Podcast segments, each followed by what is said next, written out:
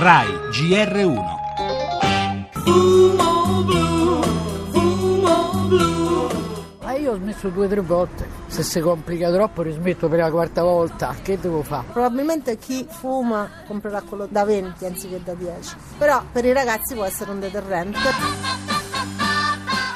Io che sono fumatore, sono anche padre, a casa non fumo, in macchina se c'è mio figlio non fumo. Non bisogna buttare i giri per terra? E dove lo metto? Mi mangio? Però il comune dovrebbe mettere i cestini come nelle altre parti d'Europa, no? Lo so, non sei un divo né un artista né l'eroe. Speriamo che non sia come per le cinture dietro che dovrebbero essere obbligatorie. In Italia bisogna fare una legge per fare una cosa che dovrebbe essere normale. Fumo blu, fumatori sono appena il 20, 21, 22% della popolazione italiana, quindi una sparuta minoranza, una situazione che va comunque ricontrollata, ripresa e riavviata ad una civile convivenza.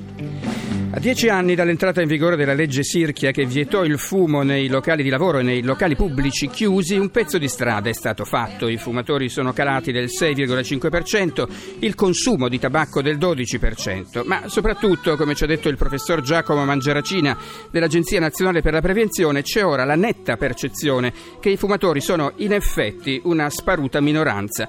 E da oggi la lotta al tabagismo e al fumo passivo fa un altro passo in avanti. Niente sigaretta in auto se ci sono minori e donne incinte, vietato fumare nei pressi di ospedali e scuole, foto scioccanti sui pacchetti e via i pacchetti da 10.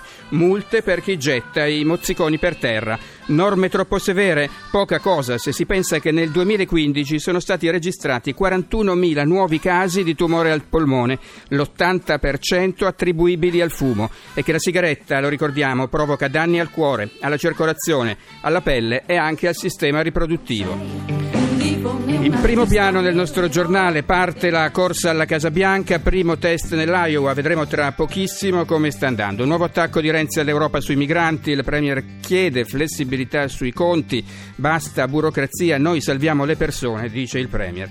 L'economia, ombre sulla ripresa, Draghi annuncia nuovi interventi della BCE, la cronaca con gli ultimi sviluppi di Mafia Capitale e la nuova Affittopoli a Roma. Parleremo anche delle nuove frontiere della genetica, Londra dice sì alla manipolazione degli embrioni umani, ma la scienza si divide. Domani poi arrivano le spoglie di San Pio a Roma, lo spettacolo aspettando Sanremo. Oggi ricorderemo le grandi star internazionali salite sul palco dell'Ariston e lo sport, il calcio mercato e questa sera l'anticipo di campionato.